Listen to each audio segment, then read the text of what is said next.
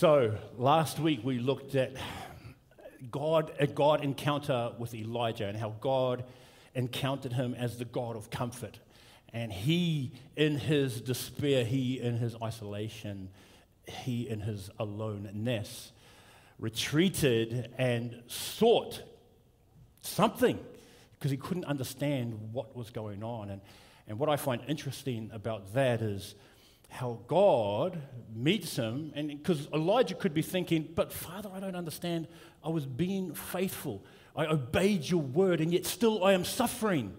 I, I don't get that. Why should that happen if I'm living for you, if I'm doing what you have called me? And God comes and comforts him and, and meets him where he's at and, and, and instructs his heart and tells him to look for him and, and says, Look, this is where it is, this is where I am, that, that still small voice, that, that, that whisper.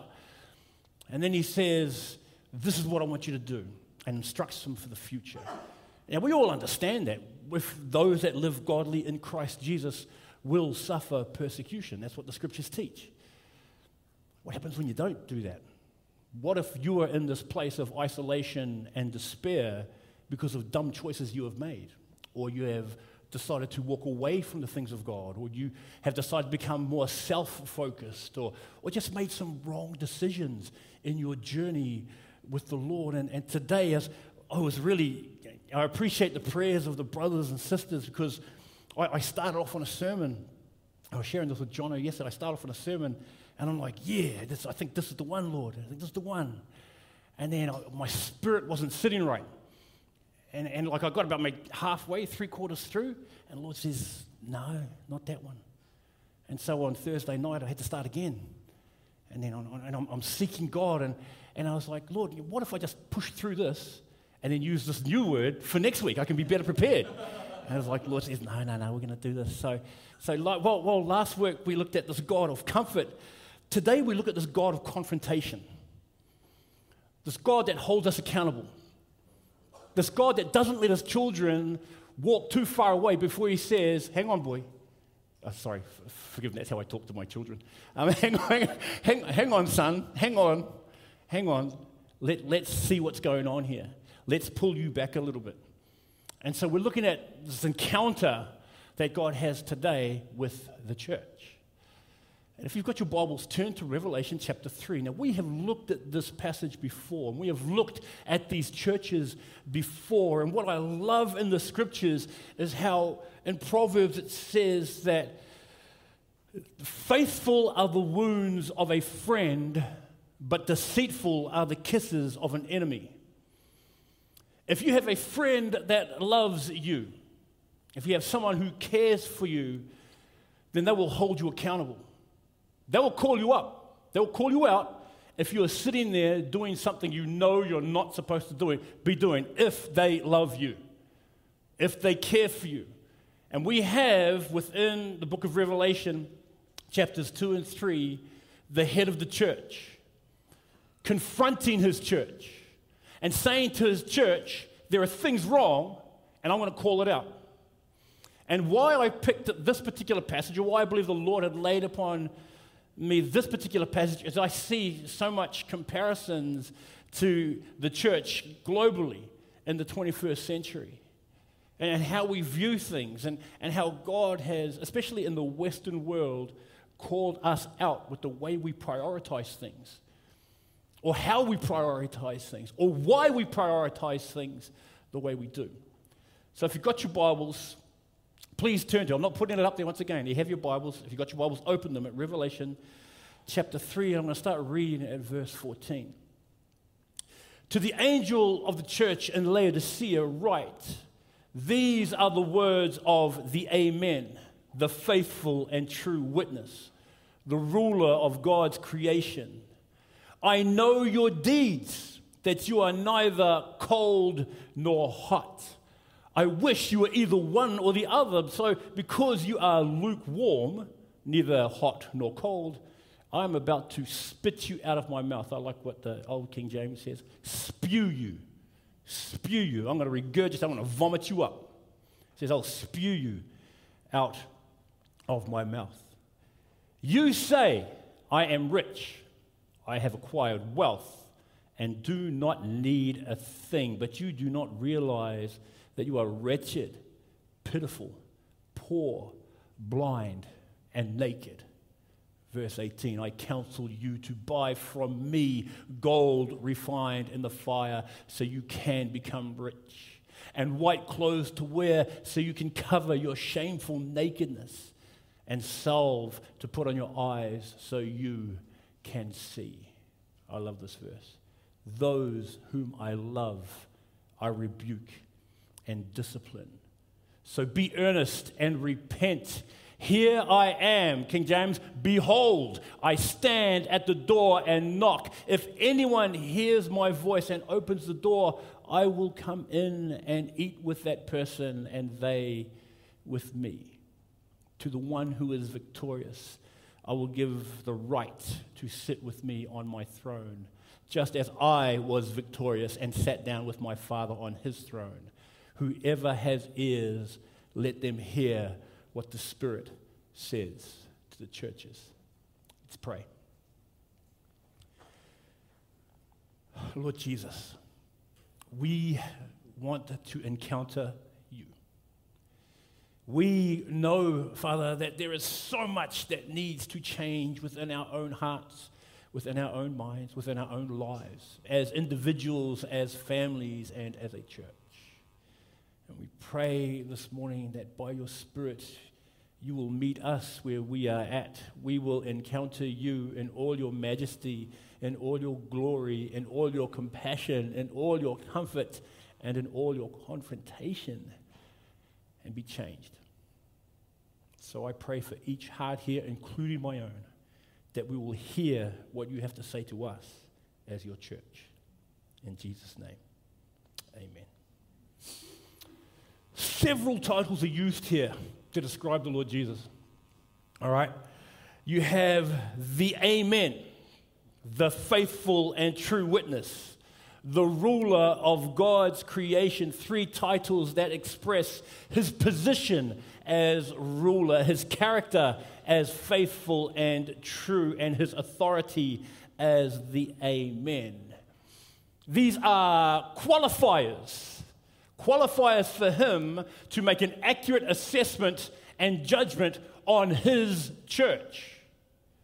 It's like how I am the parent of six children, and because I've known them since they were so young, I am the qualifier, the one qualified. Just like someone saying to me, Your son is this. You don't know my son. You don't tell me what my son's like. I'm the qualified to speak on my children and on my family. Like my wife is qualified to speak on her kids and her family. This is the qualifier of the Lord Jesus to make this assessment and this judgment. And what he does in this is that he actually, with these three titles, calls us to encounter him as these three things. To encounter him as the Amen. The Amen, we say that at the end of our prayers. The Amen is actually a divine title assigned to God to describe his trustworthiness and his faithfulness. In Hebrew, it's translated as the one true God. Isaiah chapter 15, verse 16. Actually, you've got that in your Bibles. Turn to Isaiah chapter, sorry, chapter 65, verse 16. I gave you the wrong verse. This is what it says. Verse 16. Whoever invokes a blessing in the land will do so by the one true God, by the Amen. Whoever takes an oath in the land will swear by the one true God, by the Amen. For the past troubles will be forgotten and hidden from my eyes. That phrase there is called the Amen, and it is given to Jesus here, and it shows or refers to Christ's headship about his truth or the truth of his message and the character that he holds as trustworthy and faithful. When I think of the Amen, when I think of that one true God phrase, I think of it's the last word. It is the final say in the matter. That ends it. My friend Vinny Nashu in New Zealand, when you have an argument, he would always end his argument with, I rest my case. And then he would walk off. That's just what he would do. But that's what it is. It means that's it. It's settled. Thus, the Amen, the final addressing of the state of this church, he says this. He says, I know your deeds. I know your deeds and I know your state. Do I have the passage up here? All right, verse 15. I know your deeds and I know your state. He goes, You are neither hot, you are not like a warm cup of soup that, that warms the soul. You're not like a warm fire that, that, that fills the whole room with warmth. You're not like that. Neither are you cold, like a cold, refreshing drink on a 40 degree day, like a cold ice block that brings refreshment. You're neither hot nor you're cold. He says, You're lukewarm, you're useless, you're apathetic, you have no impact. What, you are good for nothing. In Laodicea, they had hot springs and cold springs. That's what he's actually referring to here in, in, in, Laodicea. So they had hot springs that were good for medicinal purposes, which people would go and enjoy. And then you had cold springs, where it was for bathing or just enjoying or refreshment. But the tepid, lukewarm springs were good for nothing. That was useless to anybody. If anything, it was disgusting to them. And so he's saying, because you're this, because you're neither hot nor cold, I will spit you out of my mouth. You're just there. You're just existing. And because you're just existing, I want no part of you. Now, Laodicea was a prosperous city, and it was known for its wealth it's, it's trade with other cities, it's architecture, and it's bolstered economy. And it included banking, it included, it included clothing manufacture, it even included medicine. It was surrounded by lush green plains because there was an abundance of water. And their lukewarmness is the result of this physical success, physical wealth physical possessions. They saw that. and what, what that did for them, this is what caused their lukewarmness in verse 17, which is up there. He says, You say, it's not the Lord's assessment of his church. It's not God's assessment of his church. He says, You say, I am rich. You say, I have acquired wealth. You say, I have need of nothing. You see, what this reflects is a heart that focuses on what? The seen, not the unseen. It is focusing on the physical, not the spiritual.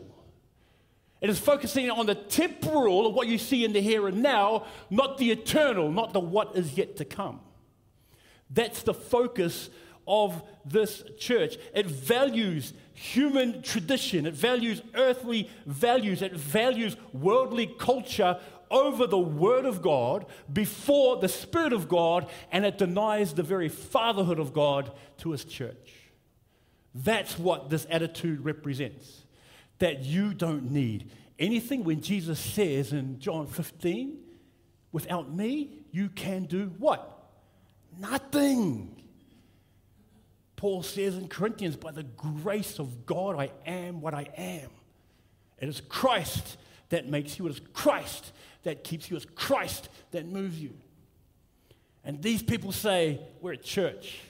We don't need anything. And before you sit there and say, and this is what I'm guilty of, and say, That's not me, then I have to ask myself, when have there been times in my life where I have preferred a traditional way of doing things instead of a biblical way of doing things?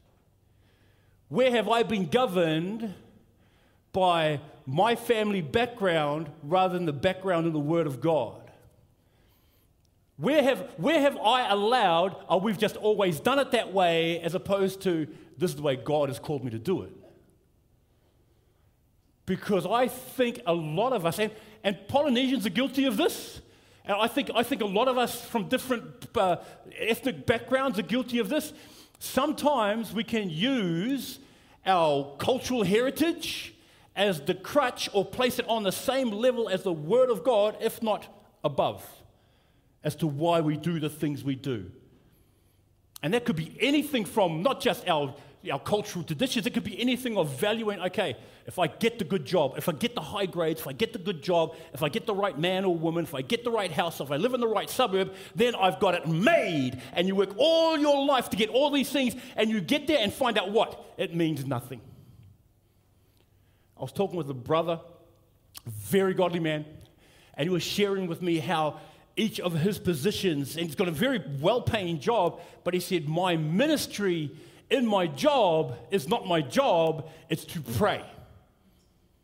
And it's to pray for my job, and it's to pray for the people in my job, and it's to pray for the people around me. It's to pray.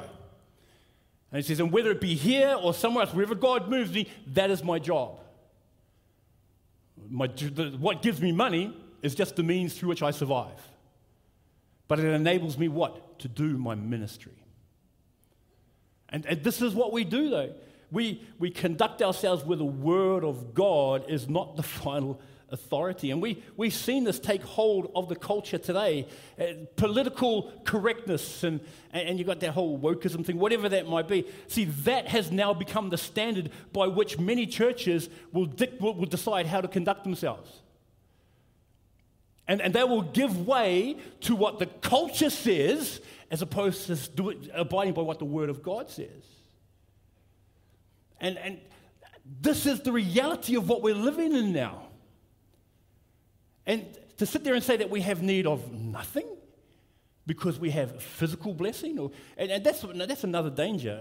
I'm, I'm a bit scatterbrained, I'm sorry, but See, Laodicea, the Amen was telling them that their blessing of wealth and riches were not the accurate measurement or the accurate metric to gauge whether they were blessed by God or not. A lot of Christians do this. And I'm not saying, that, I'm not saying that's wrong. Please don't misunderstand me. I'm not saying that's wrong. I'm not saying that if God blesses you with a job or blesses you with a raise or blesses you with a promotion or, or blesses you with whatever the thing might be, I'm not saying that God is not blessing you, okay? But if you're using that as the only metric to say that you are right with God, then you're on dangerous ground. Why? Because if your desire for internal transformation by the Spirit of God is not there, if, if you have no desire for spiritual things, if you have no love for the lost, if you have no desire to be involved with God's work, if you have no desire for growth in your relationship with Him and your dependence upon Him, if you have no desire for holiness in your life, then that tells me that the enemy has taken that physical blessing and that enemy is using it now to take you away from Jesus instead of bringing you to Him.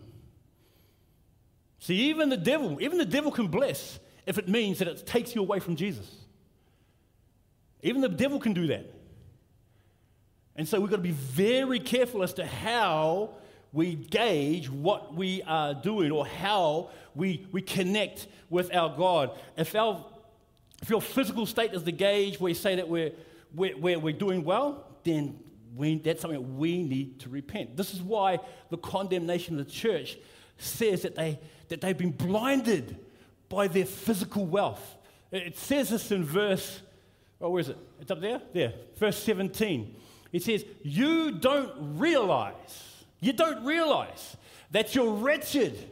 I looked at that word wretched, and one of the definitions was just good for nothing, just useless. There's a way, I, what, useless was one of my words that I used to use in the early 2000s. That's when people would do something. Useless. That would be how I'd say it. I, I haven't done it, done it as much because I'd like to think I've matured. But so, but, but useless. It means you're useless. When something's wretched, it's good for nothing. It sits there. It's like a, a, a raggedy doll. Like, uh, like when a, one time our cat brought in a bird, it's like, ugh, and, and left it there. That's what it is. That, that's when something's wretched. It's good for nothing.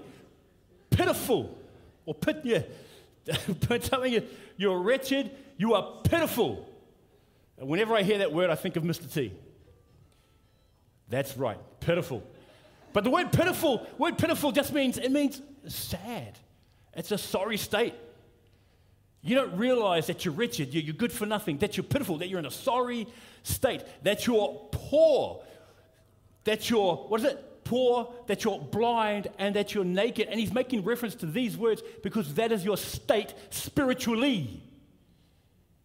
Spiritually, you are wretched. Spiritually, you are pitiful. Spiritually, you are poor, you are blind, and you are naked. But what is brilliant, what is brilliant about this word from the Amen is that while his judgment is honest and fair and right, he does it because of his love for his church.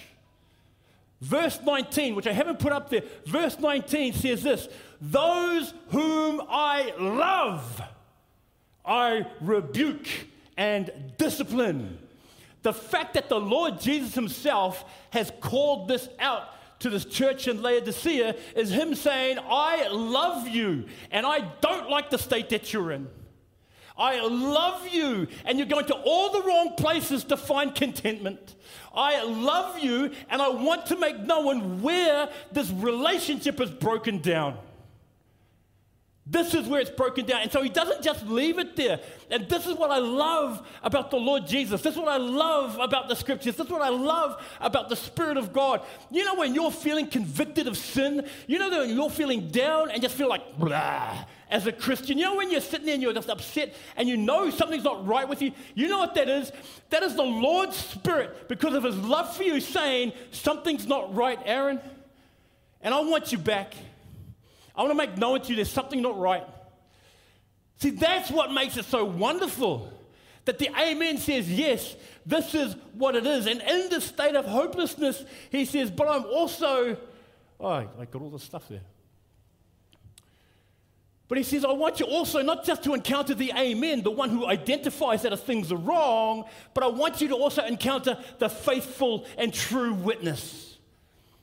The faithful and true witness. I want you to encounter him. Now, when Eva, where's Eva? Is Eva here? Hey, Eva.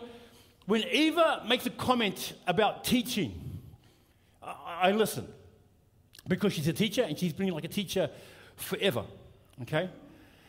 When Pastor Ben talks about like four unit maths, like it's, it's just amazing, this mathematical brain that, you know, I mean, I have to admit, when he preaches a sermon, I, I kind of miss his mathematical illustrations. When, when, when Jono talks about, about, about coding or, or, even just running marathons or, or whatever it might be, I pay attention because of their knowledge, their experience, and, and their interest in those particular fields. They are a faithful and true witness to those areas that they are experts in. Well, except Jono, perhaps. He's not an expert, but he knows a lot.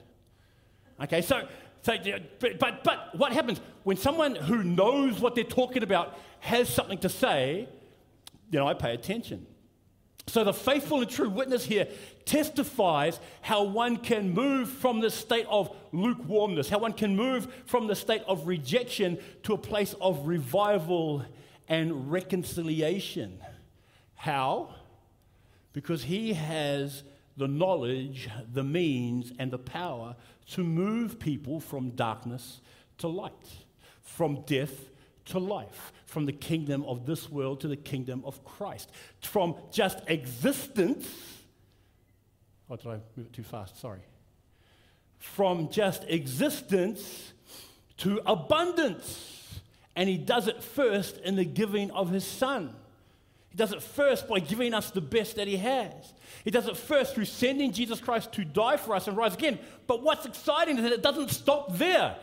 When you come to know Jesus as your Lord and Savior, He continues to do that.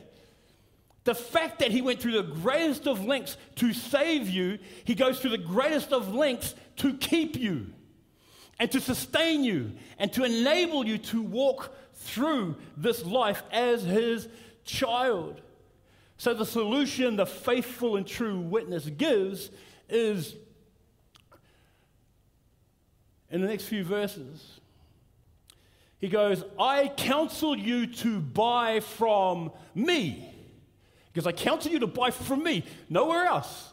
He doesn't say, go to this person, go to this church, do this activity, whatever it might be. Because I counsel you to come to me and buy from me first gold refined in the fire. Why? So you can become really rich, spiritually rich. To purchase white clothes to wear. Why? So you can cover your shameful nakedness. And salve to put on your eyes. Why? So you can see. What's really interesting is that those three things are the very three things that in Laodicea they were popular for wealth, trade, clothes manufacturing, and medicine. And so Jesus addresses those three things. Follow his counsel. The language he uses is the allusion to their wealth. Once again, if you have, if you have riches, if you have money, if you invest into things of this life and of this world, then he says, not as opposed to going to Jesus to buy things from him, but with the same investment that you take your money, invest into stuff, with the same effort you take to, to get all your cash together to go out and buy, or, or the, the same thoughts that you put into when you go do your stocks or you do your crypto, whatever it might be, that same investment, that same effort, that same hard work, that same knowledge, he says, then you buy from me. Put that effort into your connection with me. Put that hardship into that connection with me. Put that protection and, and the abandonment and the trust that you have in these markets, put that in me. That's what he's saying here. You use those resources you have available to purchase that which will last and withstand the fiery judgment of God, not the wood, not the hay, and not the stubble that would be burnt up. If you want to have a look at 1 Corinthians 3, verses 11 to 15, it talks about that how we build on this foundation that is Christ gold, silver, precious gems, which withstand the fire of God's trial, God's judgment, or wood, hay, and stubble that burns up. That's the first challenge for us. If we're in this state of like, ugh, or, or, apathy, he says, you go to him, and with that same effort, that same passion, you seek after the Lord Jesus. So he says that. Then the second one, what then is to be pur- uh, purchased? Uh, oh, there we are. White clothes. Clothes are a picture of righteousness, the righteousness of Christ, the atonement for our sin. We were not only forgiven for our sin, but our sin is taken away, never to be held against us again. Um, Psalm 103, 11 and 12. For as high as the heavens are above the earth, so great is his love for those who fear him. As far as the east is from the west, so far has he removed our transgressions from us, having our nakedness, our shame, our guilt atoned for. Atonement means covering, having our sin covered by the blood of the Lamb. It's, uh, and the last one is to purchase that, that eye salve. This was so they could truly see their spiritual condition. You know why the scriptures say that our hearts are deceitful and desperately wicked, eh? Because we justify so many ridiculous things. I saw a video. Um, so, th- this is one of the things that I like about phones. Uh, we take video, like short videos, all the time, and on my computer, I think it's maybe like 19, 20 gigs of short videos of my family throughout the years. So, sort of like from the early 2000s to currently. Now, in 2015, I believe, I thought I was in good shape. Like I thought, yeah, I thought it's good shape, you know, whatever. And we're watching this video. We're down in um, Campbelltown, and the kids were roller skating, uh, roller blading, should I say. And we are watching it all laughing. And Emily was going to try skating down this really steep hill. And we we're saying, don't do it. You'll fall and hurt yourself. You hear Gyrel, you hear Faith. Do it. Do it. And she's like, I want to do it. I said, don't do it because I'm not going to take you to the hospital. Like, just don't do it. Everyone else like, do it, do it. Trying to, like, okay. But then I walk into the, into the, camera, into the camera, and everybody in the lounge just goes, oh. Even me, we like, oh. I was huge. I never realized. I was like, wow, who's that? And they're like, that's, it was amazing. I was like, that, I'm monstrous. That is how, and I thought, I thought at that particular time, I thought, ah, yeah, I look good. Nah, no, I did not. I, I really did not, you know. But see how our hearts are deceitful? How we see ourselves, the way we want to see ourselves. I think I'm this, that, and the other, plus a bag of chips, when really I was just a, like a side of lamb, you know, just, just, just, just sitting there. It was, it was ridiculous. But that's what our hearts, so eye salve is so that we might see our spiritual condition clearly. It's to deliver us from our own self deception. Just like they, the church at Laodicea found themselves in this the state of deception. You know, But once again, the faithful and true witness, the, the, Amen who gives his final word, the faithful and true witness who says, This is how you get out of it. You come to me, you buy from me things that will last, gold refined in fire. You'll buy white garments clothed in his righteousness. You'll, you'll find eye salve to see things how they really are. And he gives us all of this because it says, Those whom I love, I rebuke and discipline. But what's neat is the second part of verse 19. In your Bibles, look at this. Yes, those whom I love, I rebuke and discipline. And then this is the charge. He says, So be earnest and repent. Be earnest and repent. Repentance is about forsaking. It's about, it's about forsaking the, the way you think things should be done and bringing them into line with, with, God's word. It's about laying aside the sin and, and the weights that easily entangle us and looking unto Jesus, the author and perfecter of our faith. Repentance is about letting go of these traditions or these worldly priorities like the money and like the cares, the careers and the financial security, like the status, like the popularity, about letting go of those things. Not, I'm not saying those things are bad. I'm not saying those things are bad. I'm saying is take those things. Don't let that become God. Don't do what the Pharisees did and take their tradition and put it in God's standard. How the temple became their God, not God. The temple was supposed to lead them to God. This is what we can do. We can take all these things and make them God ourselves. But here's one of the greatest things. Like he says, okay, go to him and, purchase these things. And what I like about this God of confrontation is that he is a God that always initiates bringing us to himself. Verse 20, which is used in evangelism a, lot, but he says, Here I am. Behold, here I am. I stand at the door and knock. If anyone hears my voice and opens the door, I will come in and eat with that person, and they with me. He is beckoning to us who are in a state of apathy. He is knocking on the door of those of us that are feeling lukewarm.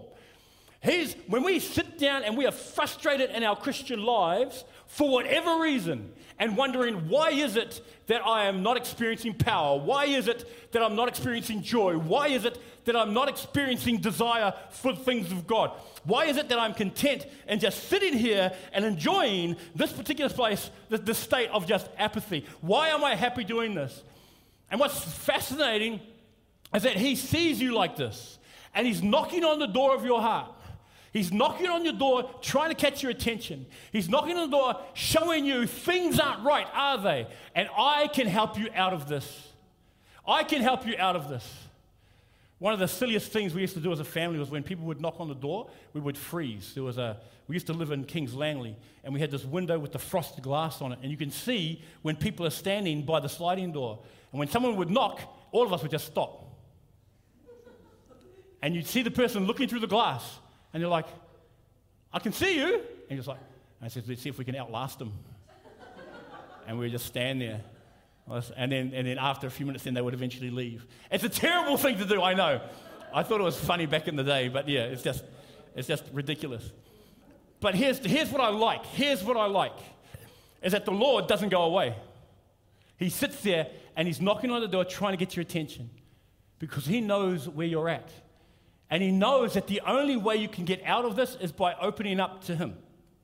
By opening up to him. See, he wants to bring you out of it. He wants to reconnect you with himself. He wants to lead you out of the desert of, of, of barrenness and bring you to the joy of knowing him personally. And how does he do that? Well, how do we do that? Well, it's by responding to that call. And it's, it's, not, it's not a literal going up and opening the door. It could be something as simple as, and I was praying this last night, as simple as just on your knees and asking, Lord, I, I know you're calling me, and I don't know what to do, but I don't want to stay like this. It can be the honesty of your own heart crying out to a Savior who loves you, because those he loves, he rebukes and disciplines. And he wants to bring you to himself. And then when, when he burns that, when you cry out to him, then he says this be with Jesus. Just be with him. And, and that can be something as simple as instead of watching TV, just praying. And instead of getting angry at silly things, maybe just opening the Word. Just taking these little steps of trusting Jesus in each moment, with each circumstance, relying on Him and helping and allowing Him to, to work in your heart to change your desire. And that is not as hard as it seems. Like we recognize His conviction, we, we read His Word, and He, he burdens us. And then what it happens, what? It means then for us, as we respond to those little things, making the right choices to repent, turn away from the things that we used to do. Not, not given to your anger, no, not, not given to, to, to that temptation, not, not given to that frustration or whatever it might be, but to just be with Him because that's what He desires from us. So, it, as the one who encounters the rulers of God, God's creation, this is what I like. So, as the Amen, as the faithful and true witness, he's also the ruler of God's creation. And this is what I like that when you respond, the authority he has and what he does, he says in verse 21 and 22 To the one who is victorious, I will give the right to sit with me on my throne, just as I was victorious and sat down with my Father on his throne. Whoever has ears, let them hear what the Spirit says to the churches. Look at the position we are placed in. That when He comes in and sups with us, that He places us in a position of privilege. That we are seated with Him in the heavenly places. In Ephesians chapter 2, verse 6, God raised us up with Christ and seated us with him in the heavenly realms in Christ Jesus in order that in the coming ages he might show the incomparable riches of his grace expressed in his kindness to us in Christ Jesus. This is the position that we are placed in as we respond to the God who confronts us with where we're at, who wants to deliver us from our lukewarmness, who wants to deliver us through our religiosity and going through the motions. But that only comes from connecting with Him. See, the God of confrontation does this because he loves his church. And he has so much in store for us as his church and calls us out for the purpose of representing him and to experience the beauty of himself. My mentor taught me this word, perichoresis, I believe it is. Pastor John probably knows it, and Uncle Fred knows it. Perichoresis, and it's like it's like this. The way my, my mentor described it was like it's this, this, this perfect interaction of God the Father, God the Son, and God the Holy Spirit. It's the, it is the picture of perfect encounter, of perfect fellowship, of perfect equality, of perfect interaction. And then he says, and what the Lord wants to do in Christ is bring you into this perfection, to experience the fullness of what that is, to partake of the fullness of this fellowship and of, of this love and of this relationship. And he brings that to us in Christ. And so, this God of confrontation, who has this, this perichoresis and invites us into that perichoresis, he wants us to, to partake of that because he loves us. Therefore, he'll rebuke us when we're in the wrong, and he'll discipline us so that we can fully encounter him in, in all his fullness, and in all his grace, and in all his love. See, as the Amen, he calls us out when we are not walking in the fullness of Christ the God of light exposes us in our sin and calls us to repentance, but he says it because those whom he loves, he rebukes and disciplines. So be earnest and repent. As the faithful and true witness, he charges us to go to him and invest into our relationship with him because he is the one that stands at the door and knocks. He is the one that is waiting for us to respond, and he is the one desiring fellowship with us because those whom he loves, he rebukes and disciplines. So be earnest and repent. And as the ruler of God's creation, he blesses us with himself. He, he places us in a place of privilege with himself and draws us to himself so we might experience the fullness and the abundance of his love in himself. Why? Because those whom he loves, he rebukes and disciplines. So be earnest and repent. See, I don't know where you guys are at. I don't know where, what stage you are, whether you are feeling lukewarm at the moment. What I do know is this that Jesus is calling you to himself. He's knocking at the door of your heart and he's wanting you to be earnest and repent. Why? Because those that he loves, he rebukes and he disciplines. And from what I read in the scriptures and when I look around me, when I see you guys at home, I see someone whom he loves and wants you to know that love to the fullest. Let's pray. Lord Jesus, we are overwhelmed by the sheer greatness of your love. That even when we do walk away, when we do make mistakes, when we do become self centered, you call us out because you are the Amen. You call us out, you convict us, you've given your spirit to us, you've given us your word to teach us, you've given us each other to walk with. And so I pray, Father, that as you, as the Amen, call us out, we would respond. That as the faithful and true witness, you have given us the means in your Son, Jesus Christ, to, to repent of our sin, to, to come back to you, to cry out to you, to allow you to enter and to sup with us. And as the God of all creation, I thank you that you've taken us and, and placed us to be seated in the heavenlies with your Son. We are so undeserving, but we are so thankful for everything you have given us in Jesus Christ. So I pray for us now that we would be a people that would respond, that we would be a people that would be earnest and repent of whatever it is that is keeping us from you and Father, that we would come to know the fullness of the love that you have invested into us in your Son, Jesus Christ. And so I pray, Father, I thank you for your rebuke. I thank you for your discipline. And I thank you for your love. And it's in Jesus' name I pray. Amen.